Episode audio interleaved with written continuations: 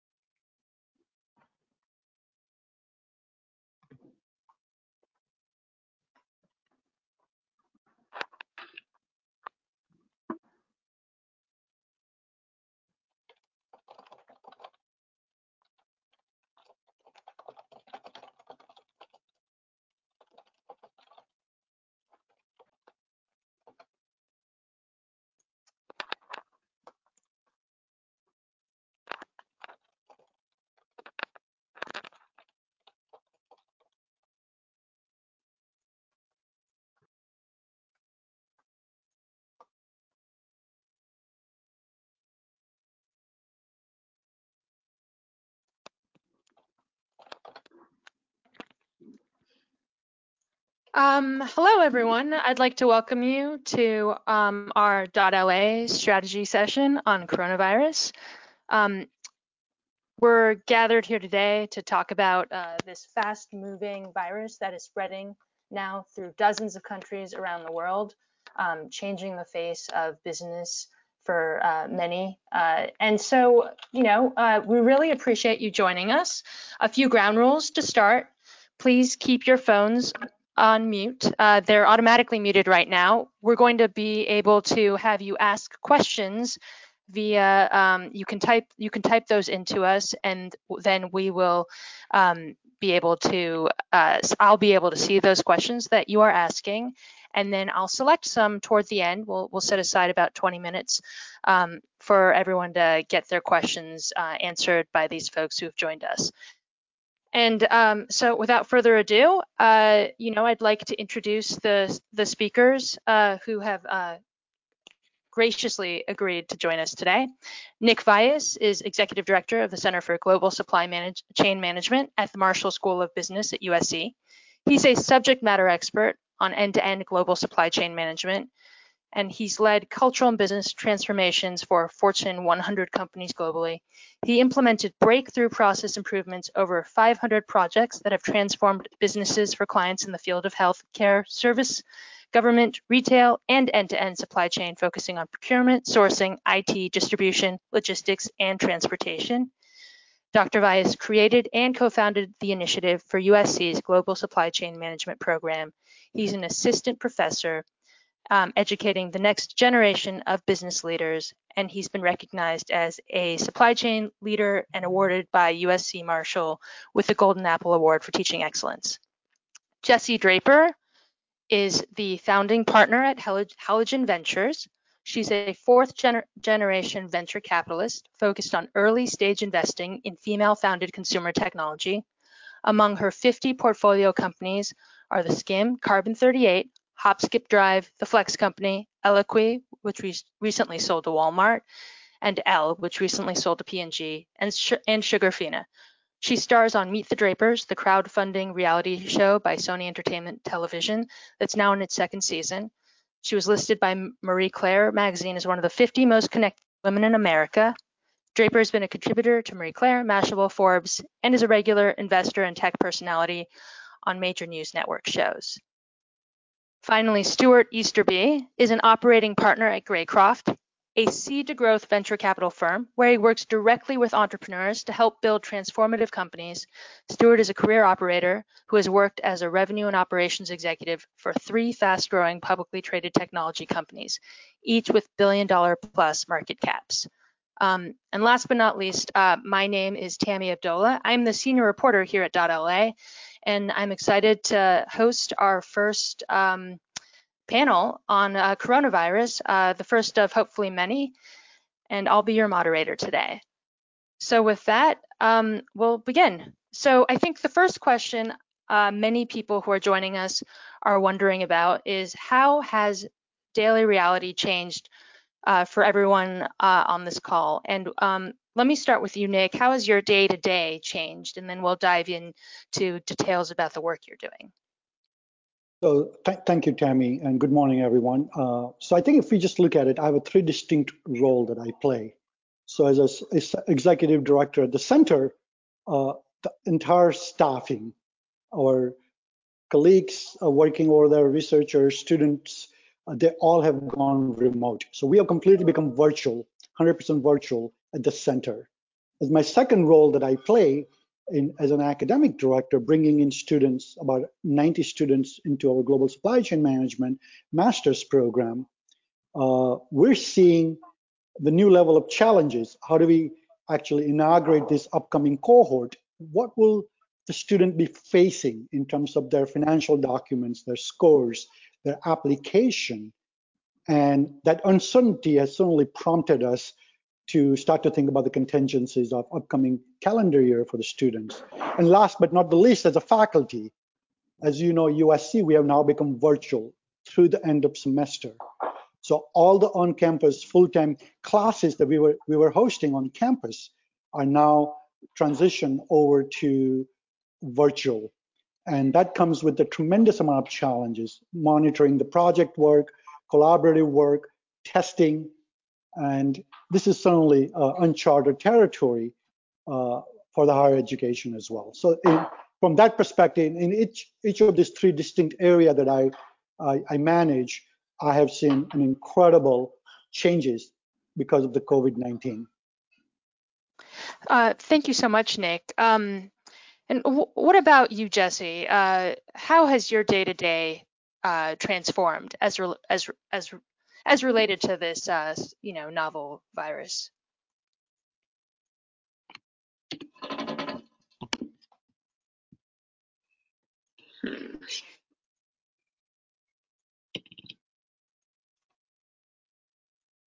Uh, looks like we might be having a bit of technical difficulties. Uh, so uh, while uh, we make wait to see if uh, Jesse um, is able to be uh, heard, we're going to uh, switch over to Stewart. Stewart, um, how are things at Greycroft? Um, how are they being impacted? How, what are you seeing on your day to day? Yeah, thanks, and good morning, everyone. And um, I hope everyone's wearing green today because it is St. Patrick's Day. So um, what we're seeing is so we're active investors um, throughout the nation. We have a lot of portfolio companies within Los Angeles. So I, on a day-to-day basis, uh, work with entrepreneurs. And what we're seeing is, uh, you know, companies are clearly focusing on the safety of their employees. Um, and we're also seeing companies that are implementing various policies around COVID-19. What we saw a few weeks ago, companies had implemented the no business travel. And then really starting as soon as late last week, it seemed like there's a tipping point where most companies did move to a work from home policy. So we're, we're actively seeing that. Um, and then what we're also seeing companies, um, they are now actively engaging in contingency planning as the reality is set in that we might be facing a, a, you know, significant downturn.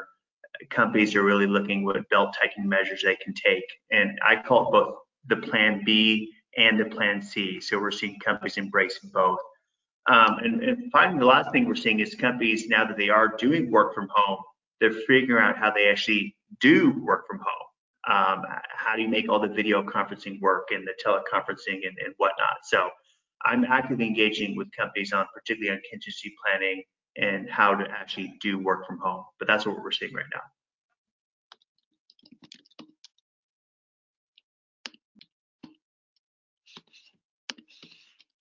Well, um, Thank you so much, Stewart. Really appreciate you sharing that. Yes, everyone, I hope you're all wearing green. We can't see you, but um, trust me, once this is all over, you'll get we'll get our pinches in. Um, I think we're still having some technical difficulties um, with Jesse, but Jesse, when um, when you do pop on the line, uh, feel free to give a shout, um, and uh, we'll uh, we'll come back to you on that question. Um, apologies to everyone. Um, she has uh, certainly a lot of contributions to give to this conversation. Um, and I know that as soon as she's able to uh, be heard, we will we will um, come back to her on this question. So um, let me let me go back. Uh, let me drill down a bit on some of the things that you brought up, Stewart. Um, you know, you're talking about companies looking at their uh, contingency planning and Plan B. um, here or or Plan C at this point. Um, what are those looking like? Uh, what what sort what, when you talk about contingency planning, like how are you helping them with this? What would you tell someone with a company to to look at right now? Yeah, and in my experience in, uh, I've been in, uh, again, a career operator uh, in both 2000 and 2008. I was at startups, LA startups, and, and luckily we survived and thrived uh, coming out of those incidents. But the general approach we, we tell companies is you should really be thinking about your cash runway. You know, can your business withstand a significant down for, for an extended period? The second is on fundraising. If fundraising on attractive terms is difficult for the next few quarters, how will your business adapt? The third is on debt. If, if companies have available debt facilities, can they and should they draw them down? So we start with the framework. Think about your cash, think about your fundraising, think about your debt. What we also encourage companies is to to go into it thinking that the, the demand might not come in as what they had hoped for. And again, this is based upon our experience having been through multiple downturns, what we've seen. Often in situations like this, in periods of great uncertainty, companies pull back their spending and consumers spend back, pull back their spending.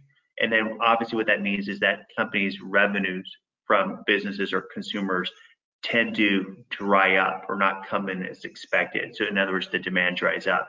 And to the extent that a company's expenses are are not moving in tandem with revenue, then companies can get into a burn situation and uh, you know eat into their capital. So we encourage companies again to have a framework thinking about cash, fundraising, and debt, and really assume that the demand might not come in, and to take the proactive actions to think about their expense structure, do the belt tightening, so they're not in a vulnerable position on their overall capital. Um, so uh, thank you so much, Stewart. I really appreciate that. Um, let's let's switch uh, let's let's switch over to, to Nick for a moment. Nick, um, obviously your uh, your everyday is the world of supply chain, and um, you know a lot of people are very concerned given our, our global economy um, uh, about supply chain disruption. What are you seeing in terms of this? Uh, what, what are things looking like out there, um, and how is this impacting inventory? So I think uh, what we're seeing with the COVID-19 is an unprecedented disruption. Uh, so there, there, are two different dimensions, so we have to look at it.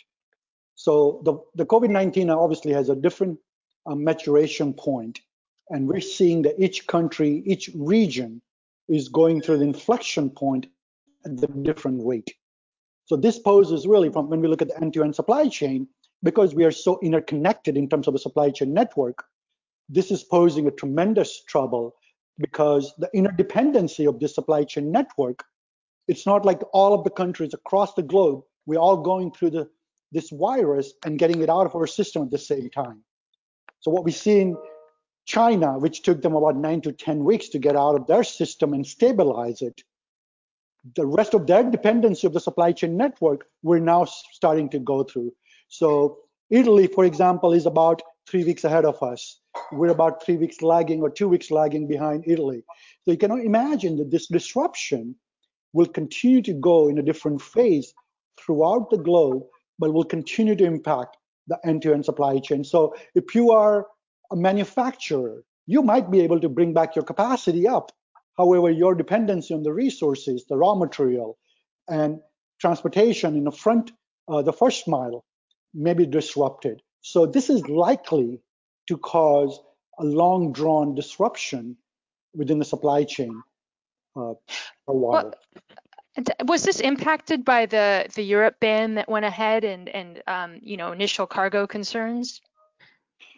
So I, I think uh, so that brings a great question because this was such an uncoordinated, reactory uh, management that we've seen across the world, right?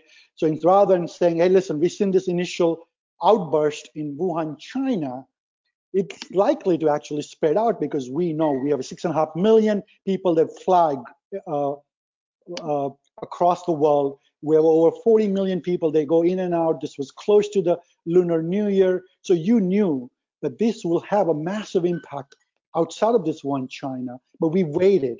So I think what we're now seeing, every country, every region is creating their own isolation strategy.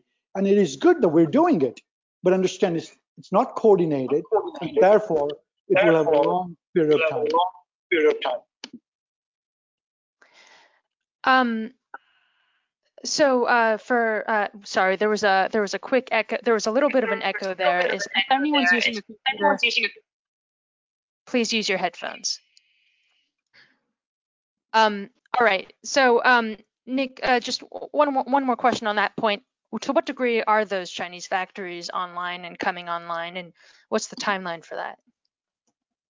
So, so there is a different data point suggests some some data point says that about 40 to 60 percent range that the factories are coming back online, um, and in, in, my estimates of various data points, and I'm, I'm taking it sort of an average pulse check, I would say it's about 50 percent of the fact factories in China is really coming back online. But again, they may have inventory on hand for initial raw material for them to restart but to continue the production and, and depending on additional raw materials and the parts and inventory for them to sustain that, it is still not in place and it's yet to be seen what impact that will cause in terms of a short-term disruption. So um, I want to open up this question to um, to everyone, um, and and Nick, we can start with you. But um, what is the impact of this um, supply chain disruption on small to mid-sized companies? Um, and then uh, also, uh, by the same degree, what is it on the consumer side of this? So what I believe, I think this is a once in a century sort of a phenomena that we will deal with, where the disruptions we're seeing is end to end and it's global. So that being said, let's talk about uh, consumer side right? And then I'll touch the small to mid-sized company. On the consumer side, what has happened that we have artificially a fear-based demand has kicked in. So all your key SKUs and product categories, uh, the essentials that we need, everyone has actually stocked up. So what it did, it actually created a run on uh, a supply that we had as a safety stock. So for many product lines, tissue paper being an example, or some key commodities that we all depend on on a day-to-day basis, have been drawn more than what we really needed, right? So we have exhausted the safety stock. We don't have work in process, the WIP inventory in the pipeline, and the manufacturing capacity is not yet. So what is likely to happen in a short term and even near term that we'll have an out of stock situation, especially the items that we are dependent on the global network and not the local. So, so that being said, my biggest fear of this is that the large companies have contingency plan. What Stewart talked about it. Uh, the contingency plans are well executed, they're well resourced. If not, they'll certainly get the federal uh, help to sort of come out of this sort of gracefully. It's a small to mid-sized company that I worry the most. A, they don't have enough resources, nor the capital, uh, financial resources, and the labor pool to really sustain the blow that this can pose. And in a short term, my biggest fear is that these are the companies, they, they're not properly leveraged, they're not properly resourced. There's a likelihood that we'll see, presumably, the layoffs, because that's the first thing that company will start to do is cut the labor pool first, and then start to sort of wind down that operation. And if that happens, when we do get back on, it will take us a lot longer to bring back our small to mid-sized companies back online. That's a 70% of our GDP is small to mid-sized companies. What about you, Stewart? What are your thoughts on this? You know, uh, what's what's the impact here um, to small and mid-sized companies? Um, versus large-sized companies? And what about on the consumer side of things? What are, what are you sort of seeing from your perch? Yeah, I would I would share Nick's comments um, because we've studied this. Is you know it's interesting after 9/11, a lot of companies, small business in New York, um, you know they they made the cost cutting measures, but just it took a while for the revenue to come back. Um, but in between that period, they could not stay capitalized. Um, so again, their access to capital, they just had trouble with it, and that that's that's how a lot of companies were vulnerable during that period. So, you know, that that could potentially play out here, and and then, and that's why we just encourage companies to really look at their capital position, um, and and think about their runway and think about their expense structure. In an environment like this, um, it pays to be proactive and again to think about the plan B and the plan C. And we don't say this with any fear. I mean, some companies have different capital levels and different access to capital and, and different you know expense structures. This is just a generic statement, but we do encourage companies to really think through this because we don't know how long this will last and just be really prudent. And again, we tell companies is identify the various signals or triggers that if those events happen, then that is when you actually implement your contingency plan. We're not saying necessarily go make the cuts now, but if you are already seeing a degradation in your business and just agree among yourselves, among the management team, like if these signals happen, if, if revenue dries up to this level, then we will make the cuts. That's what we generally recommend. Um, do you do you do you see? Um, so I'll ask you, Stewart, first, then I'll go go to Nick. Um, but um, you know, there's been some discussion about the very globalized nature of of business today. Um, do you think that that this uh, sort of the long-term impact of the spread of the coronavirus leads to deglobalization? Yeah, that might be a little bit above my pay grade, but you know, we, we are uh, we, we, certainly echo Nick's comments. We we are seeing companies that have uh, supply chains in China that yeah, they've had they've had difficulty getting supply. A lot of that started just they they had, they were ready for the Lunar New Year, like all companies are, but then a lot of workers in China still stayed home even after that. And then a lot of companies weren't able to get their replenishment supply. So so companies that have supply chains in China are still working through those issues. I don't know how demand will play out. I, I just tend to think that households and businesses in periods of great uncertainty tend to get skittish and everyone pinches their pennies. And I think that's uh, what drives up demand until it feels safe again, and then people come out. But there also is a lot of opportunity here. I, I just what we also advise companies is, look, the rebound could happen, and it could happen very, very quickly. So you want to be thoughtful about your ability to take advantage of the rebound. In, in many companies in situations like this, this is where they actually clean up, particularly if they have a superior offering, because when the rebound comes back, they can go in there and gain market share. So this gets into again the contingency planning of about you know you still want to be prepared. Uh, you know, don't cut too close to the bone, so to speak. So when the rebound happens, that you are ready. Again, obviously, no one knows when the rebound will happen, of course. Mm-hmm. Um, well, uh, and I want to come back to that question about the rebound, um, but but I want to open that that question as well uh, to Nick on deglobalization. Do you have any thoughts on that? Do you think people turn away from uh, sort of a, a global supply chain and try and do things more at home?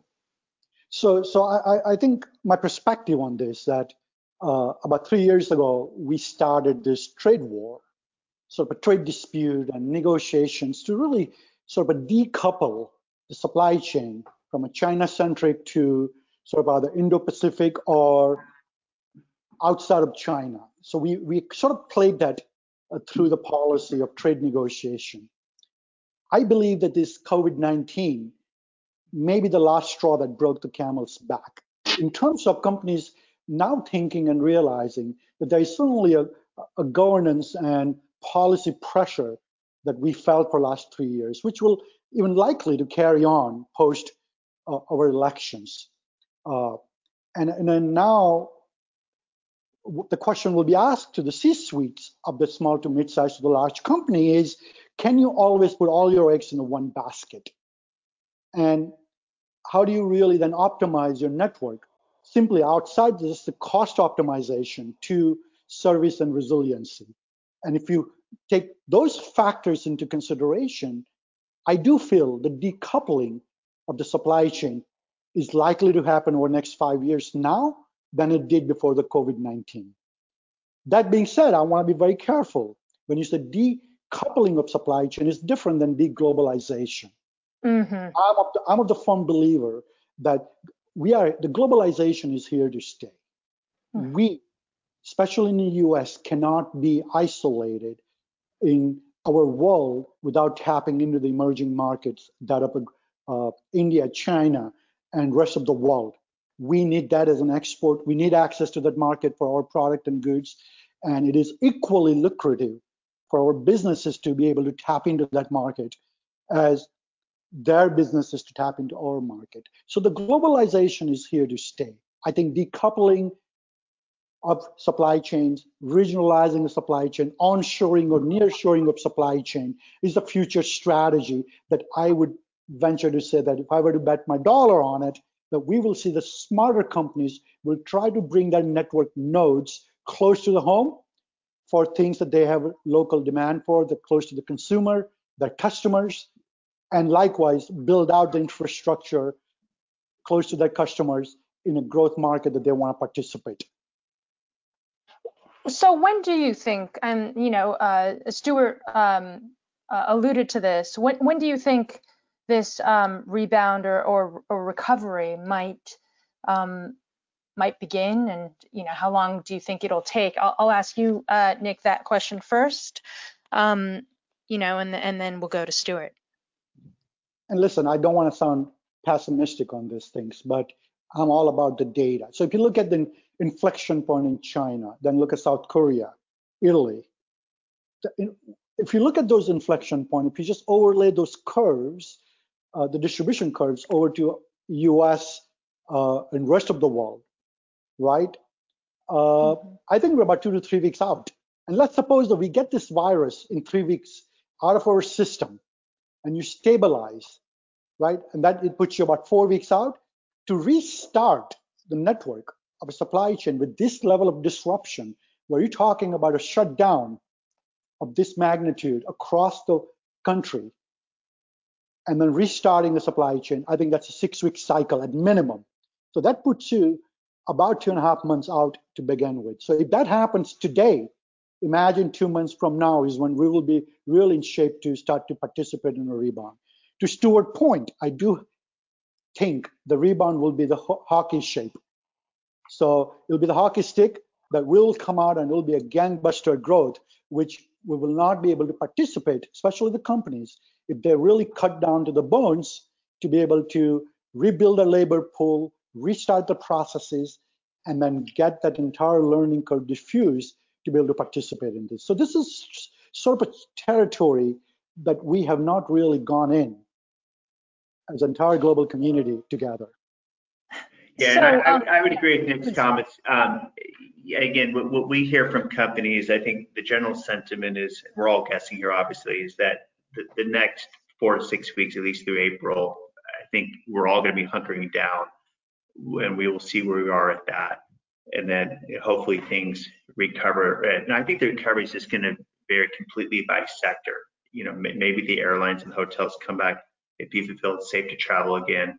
Um, companies with supply chains might be a little slower to come back, but there's plenty, of companies that don't have supply chains or the supply chains are here in the U.S. So I, think it'll be varied by sector how the rebound happens. And again, this is just again, I know I keep saying it. We tell companies just be ready for the rebound when it comes. So I mean, Stewart, um, you know, uh, you're obviously you're dealing with a lot of different companies. How many? I mean, how many um, companies are you speaking with on the daily? Um, what what sort of questions are you hearing from them? Um, what are they worried about? Um, and how are you uh, how are you hearing them? I, I, know there's a few questions in one, but how are you hearing them uh, try and tackle this in terms of their teams and in terms of morale? Right. I think uh, for some entrepreneurs, this is the first sort of downturn they've ever had to navigate. So the questions we get are like, how do you actually do this? And you know, what are some specific belt tightening measures that you can implement? I think most people know that, but how, how do you implement them in, in a way that still preserves morale and again gives you the optionality if the rebound happens that you are ready. So it's more more the art of that. Um, and you know we, we, certainly advise companies on that specifically. Um, I would say just in general, um, you know, companies worry they they worry about access to capital in situations like this, and will they be able to draw down deadlines, and will they be able to go fundraise in an environment like that? Uh, that we're in. So those those that's those tend to be more of those questions, but really a lot of it right now is just about capital levels and capital reservation and just keeping the company you know functional. Um, and then again so when the rebound happens you are ready to capitalize on it. Do you have any specific company stories that you're hearing um, in terms of how they are dealing with this or reacting to this Stewart? And um, i know i'm putting you a bit on the spot here but you know i think a lot of our listeners are curious yeah, I mean, there, it, it ranges. There, look, there are some companies in our portfolio that that in this environment, if they're doing food delivery and and and, and other things, they're doing actually well, right?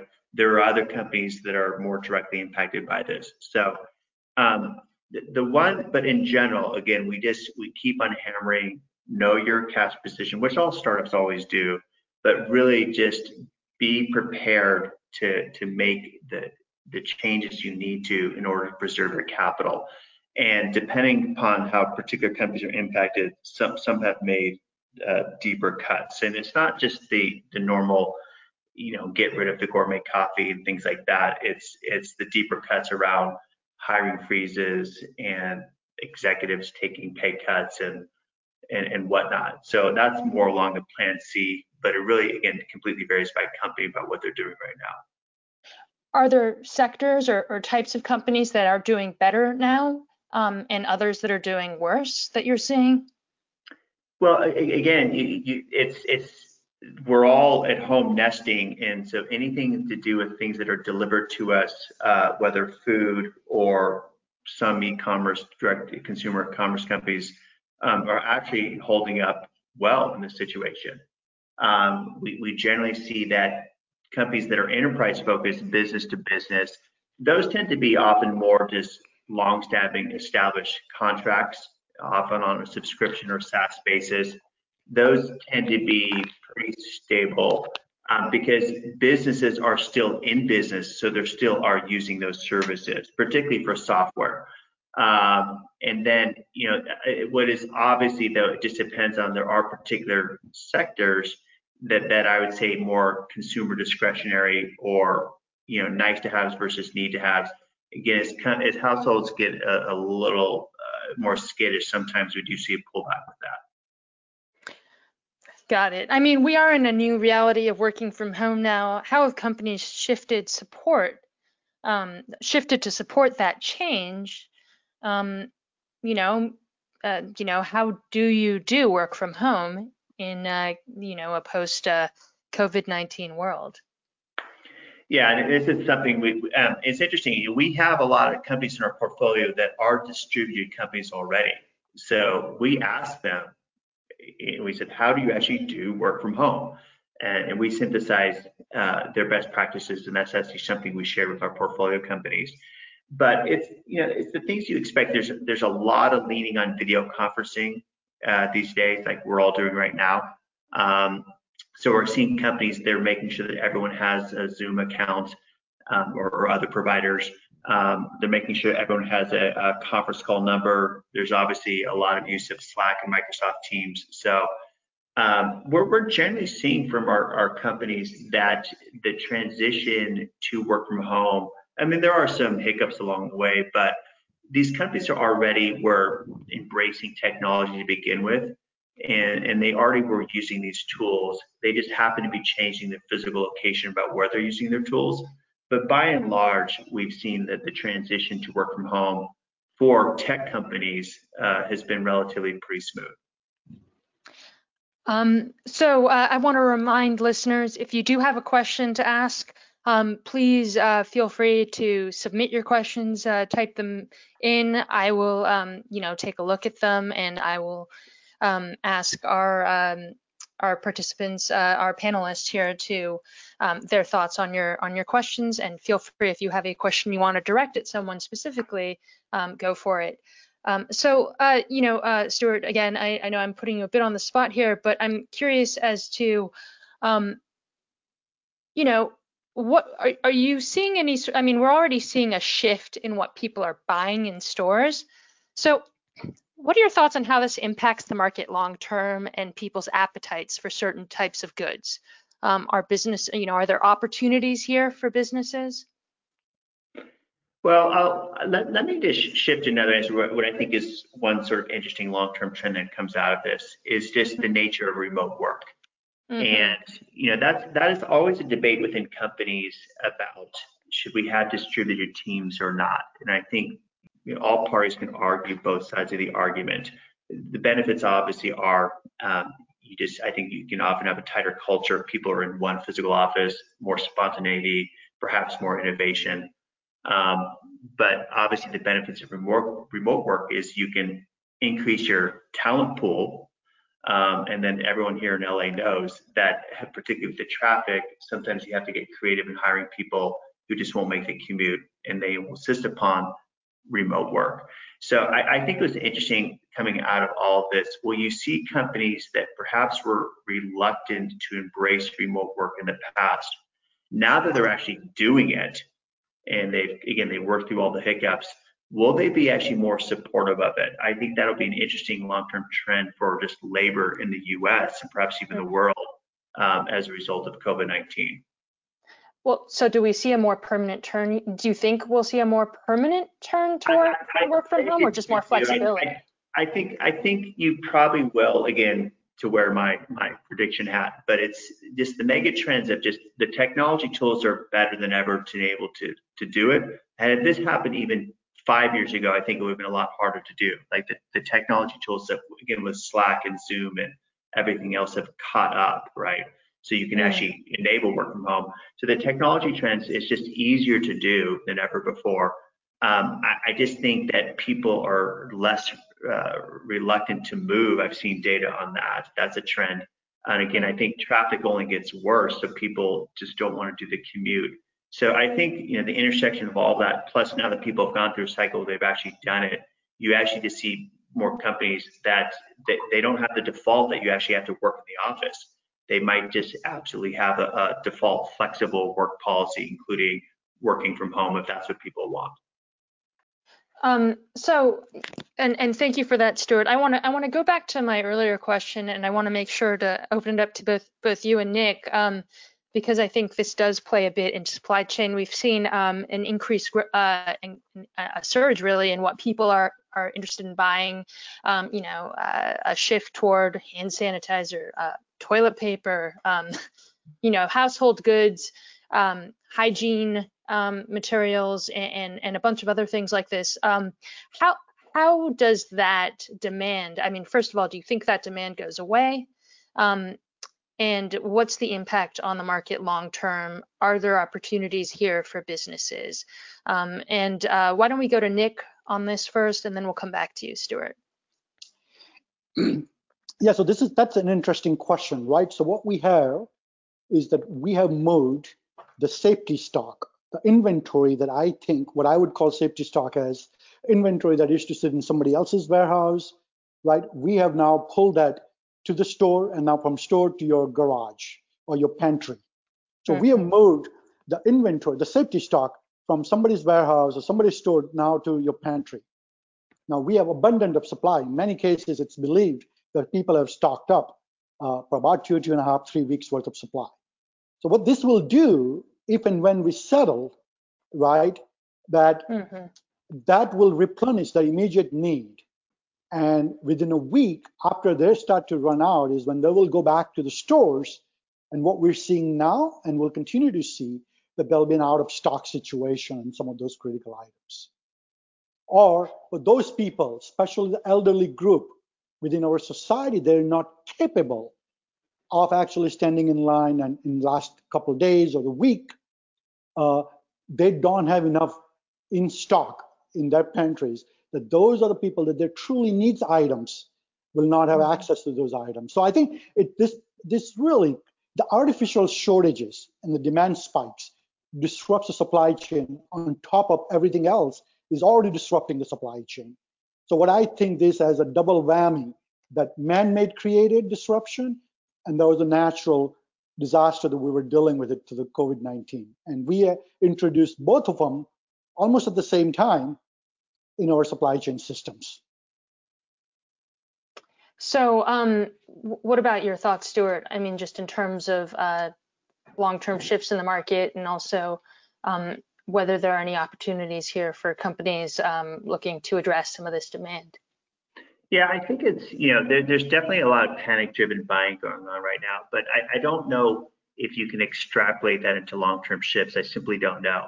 I remember Y2K. There's a lot of crazy buying going on then too. If, if those of us who are old enough to remember that, um, you know, there's a lot of sales for bunkers at the time, but that that that didn't morph into anything long term. So, uh, and so uh, I don't know. Um, I, I, just I tend to think that there's just a lot of panic driven buying, and then it'll normalize over time, and you know, whatever shifts in, in consumer preferences will play out the way that they always play out. But I, I don't know specifically if COVID-19 um, just changes behavior any more than here in LA. In theory, we should have everything for earthquake preparedness, but how many people actually do it? I think it's just people's behaviors revert to what they're normally used to buying. So. I mean, and uh, I think a lot of people have wondered, you know, everyone going out and buying bottled water and toilet paper. I mean, you know, what did they have in stock for earthquake season? So um, that's a good point. Um, yeah, but I, I, I, think Nick is spot on though. I mean, we, we'd already seen this before to his earlier comments about companies that were just were diversifying away from the supply chain solely in China to Vietnam and whatnot. It's just it's just prudent to do that. And again, mm-hmm. whether that whether that changes to to people doing insourcing the U.S. and there, there's obviously some policy proposals about do we do, do we make it attractive for companies to do that? Perhaps that happens. You, you, again, again, this is Nick's obviously his his specialty, but I definitely from what we hear from our companies, it, having gone through something like that, it just it just makes sense to be able to diversify your supply chains. So, um, you know, Nick, can you can you talk a, a, little bit about the, you know, on that point um, about the supply chain impact on some of the goods that are now famously out of stock, um, hand sanitizer, bread, toilet paper, um, you know, potatoes. Uh, how how long will stores in major cities be out of these types of things? What can we expect? Well, again, I think uh, to go back to Stewart, it is going to be commodity by commodity. Depends mm-hmm. on your uh, product life cycle, where the raw material comes from, where the raw resources and labor pool comes from, and then how is your first mile middle mile and a last mile transportation network looks like. So this is going to be sort of a very special way. So you look at the tissue paper is a very classic example, right? Uh, think about it's not like I can open up a factory in Kansas and say I'll, I'll start to make tissue paper and I can start to supply mm-hmm. uh, right away to the local demand. Hand sanitizer, on the other hand, I can do that, right? We can deregulate uh, and say, hey, if, if you can make sure that the protocol for making hand sanitizer for commercial use meets A, B, and C, you're good to go and start to sell that. And so, so there's a two different commodities can be approached in two different ways. So that reintroduction into the marketplace for the consumer demand may work a lot differently than one versus the other. So I think we're gonna have to look at these things on a case by case, the commodity by commodity basis, but if you hmm. look at it, if we're saying 14 days, right? A lot of companies have already said end of March. Major, many of the companies are saying end of April. That puts us at about six weeks out working remotely or in isolation. So what I wanted to contextualize this isolation period is that you think about the bars and restaurants and servers and chefs and the cooks. Uh, if you start to add up all of these different variable. Remember 9/11 when we had that. One week we shut down the commercial traffic. Airplanes were down, markets were down, and we felt the impact. But it was still very localized to US. It was very localized to the New York State, to the mm-hmm. Manhattan. Now you imagine this spreading out to European Union, North America, right? Canada just shut their borders. India hasn't even seen the spikes yet. That's 1.3 billion people. And there's a hmm. prediction already coming out that that's the next China. So you start to uh, aggregate this data point, and that's what I look at it. is to that we have to be realistic, not pessimistic, but somewhat realistic with the hope of being wrong with that realistic model and see if we come out the other way being very positive. But what it looks like that six weeks to eight weeks, we're going to have to deal with this uncertainty and understand product by product how this is going to play out. Thank you so much, um, Nick. I really appreciate that. And I mean, for for listeners, I mean, we've seen reports uh, right right on these points about you know um, companies pivoting to hand sanitizer in in in France. Um, the luxury perfume makers Dior and Givenchy, they you know they they recently announced they'd produce free hand sanitizer for French health authorities.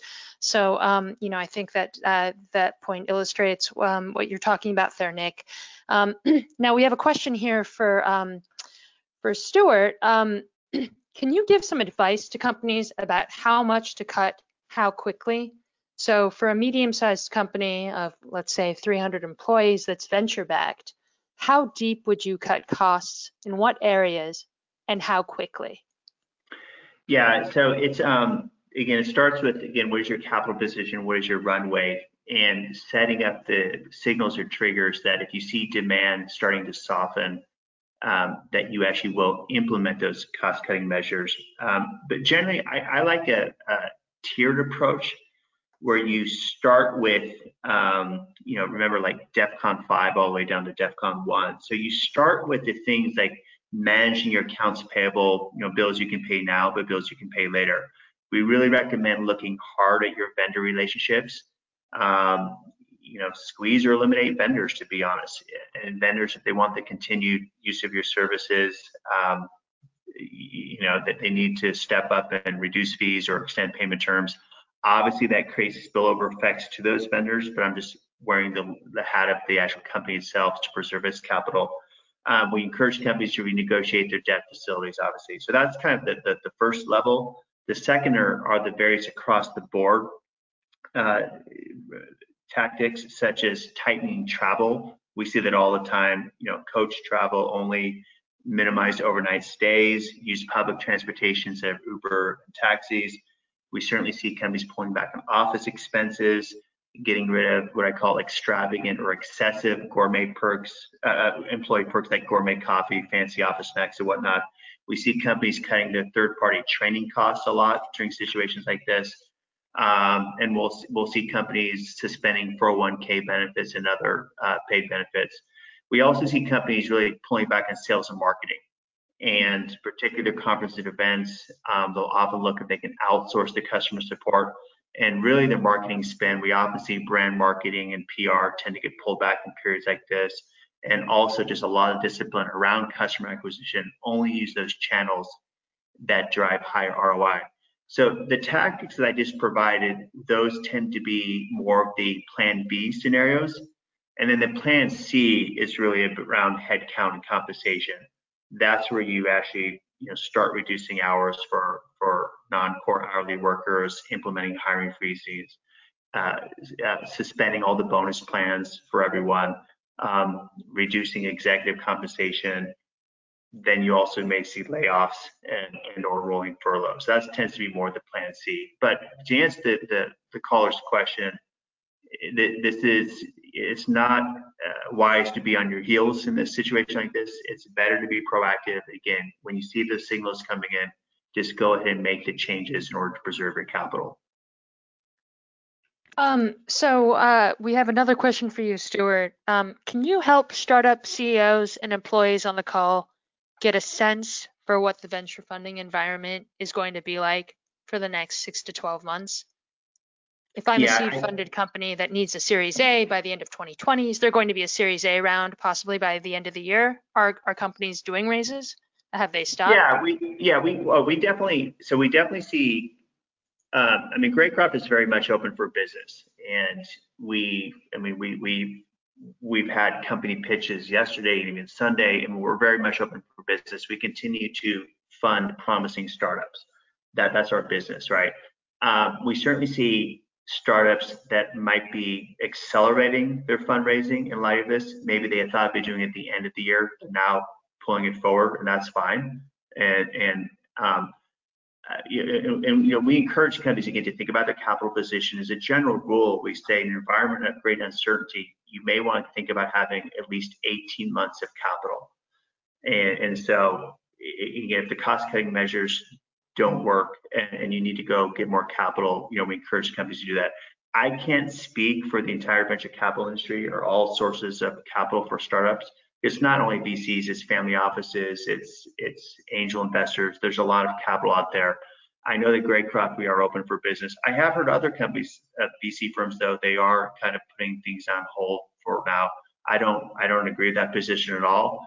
Um, but again, it's up to each company to really look at its own capital position and if they think they need to go out there and raise some uh, funds, I would I would encourage them to start that sooner rather than later. Well, would you? So, I mean, on that point, Stewart, would you, um, you know, for companies and for founders who are looking to get started right now, you know, like yeah, create a company, you know, would you tell them? What would you tell them? Yeah. A, a great idea is always going to find funding. Um, really? And, and yeah, it, it does. Look, I think uh, some great, great companies are actually founded and, and, and thrived in, in, the 2000 and 2008 cycles. Um, so again, you have a great idea, go get funding. Um, and you know, we, we always encourage that. I, I, we don't encourage entrepreneurs to try to time the cycles. If you have a great idea, you can go get capital, go do it is what we recommend. Um, you know, uh, a lot of the discussions around this, though, um, you know, uh, for for uh, Y Combinator, Demo Day, et cetera. I mean, people have talked a lot about the idea that what you are offered um, when you're looking for funding, you should be happy and take. Should um, founders be negotiating um, terms right now? Again, every every founder and every round is unique. Um, mm-hmm. I, I will say this in general: if if public market valuations have gone down. I don't know if anyone's noticed that, but they have.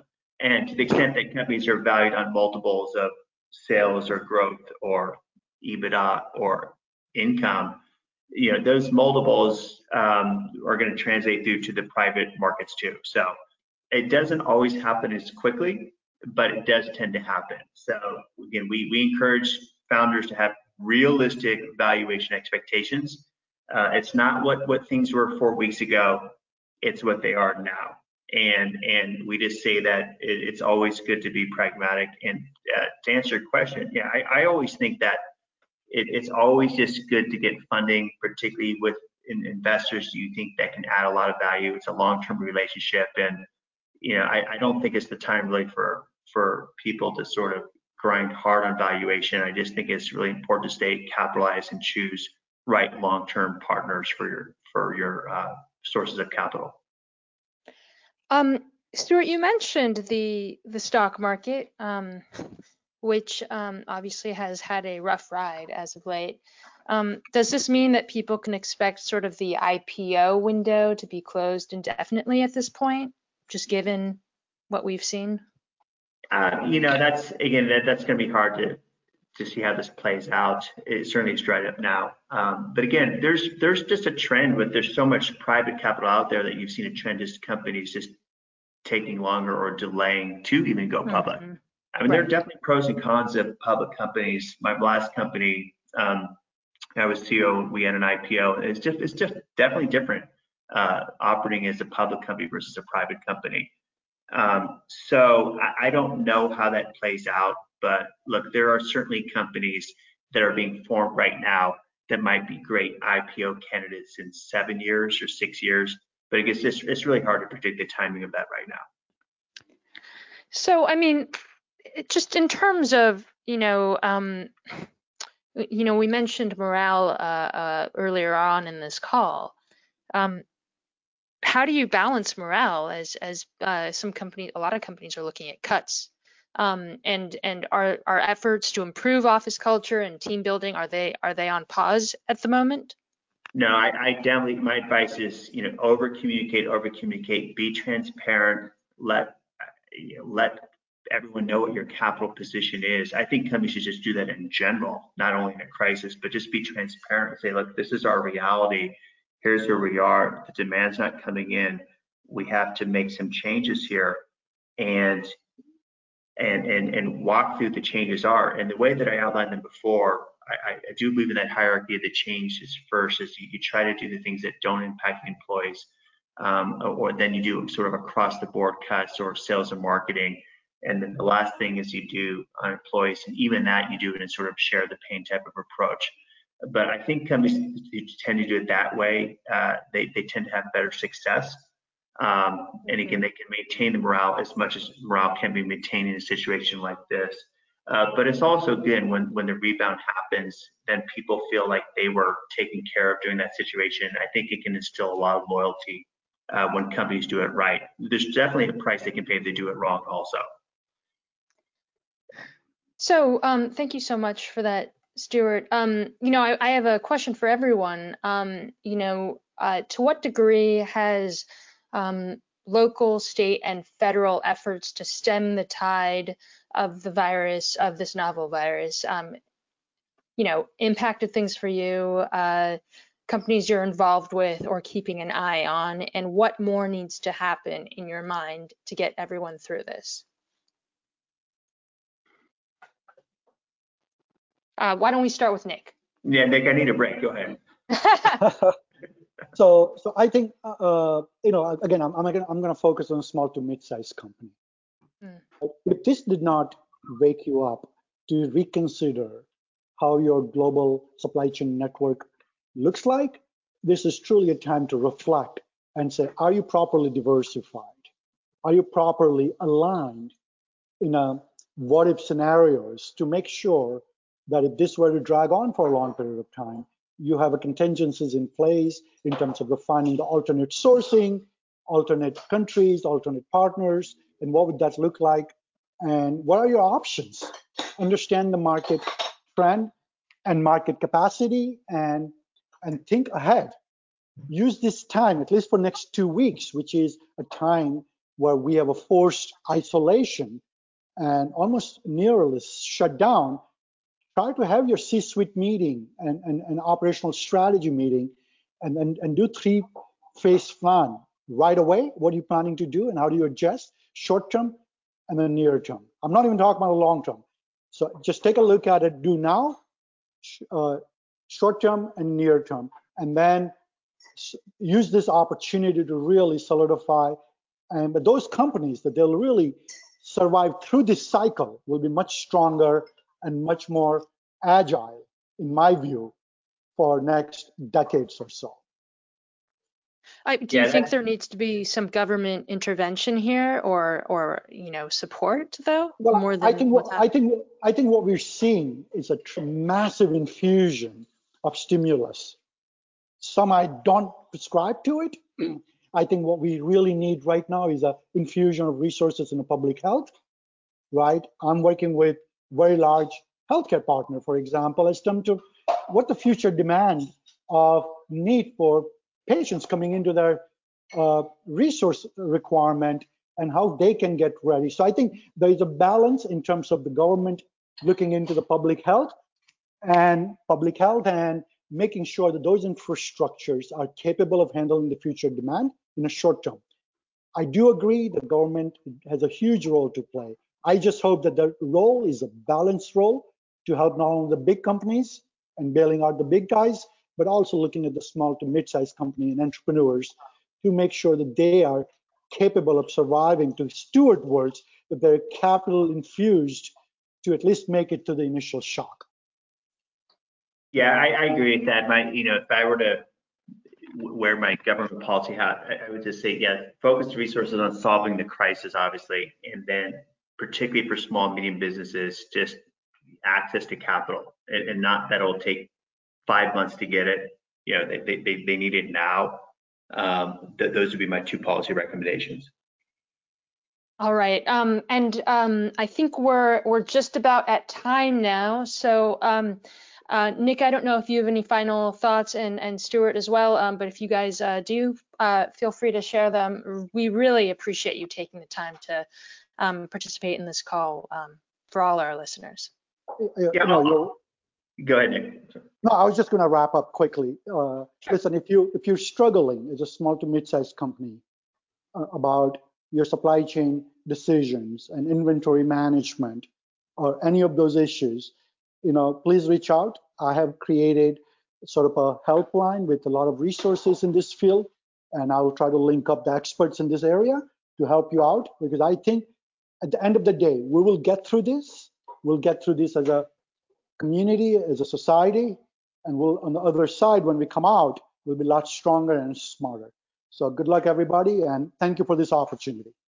Mm-hmm. Yeah, and I, I, would just, and for the the audience, uh, I think we may have a fair amount of startups on the line. Um, what I'm saying is that great companies are often created in challenging times. It, the reality is it just helps create more focus and alignment and accountability and sense of urgency. Um, I also think it often tends to help create even tighter cultures within companies. When people have been through choppy waters together and they come out the other side, they just tend to be, you know, tight for life, right? So I've seen that before. Um, as I've said before, when the rebound happens, if you're in good shape for that, you can go out there and clean up. Um, so I think there's, you know, there are things here to be optimistic about. Um, I also encourage companies to act opportunistically. You know, interest rates are incredibly low right now. Maybe lock something in. And also, you see a lot of M&A activity that happens during this period.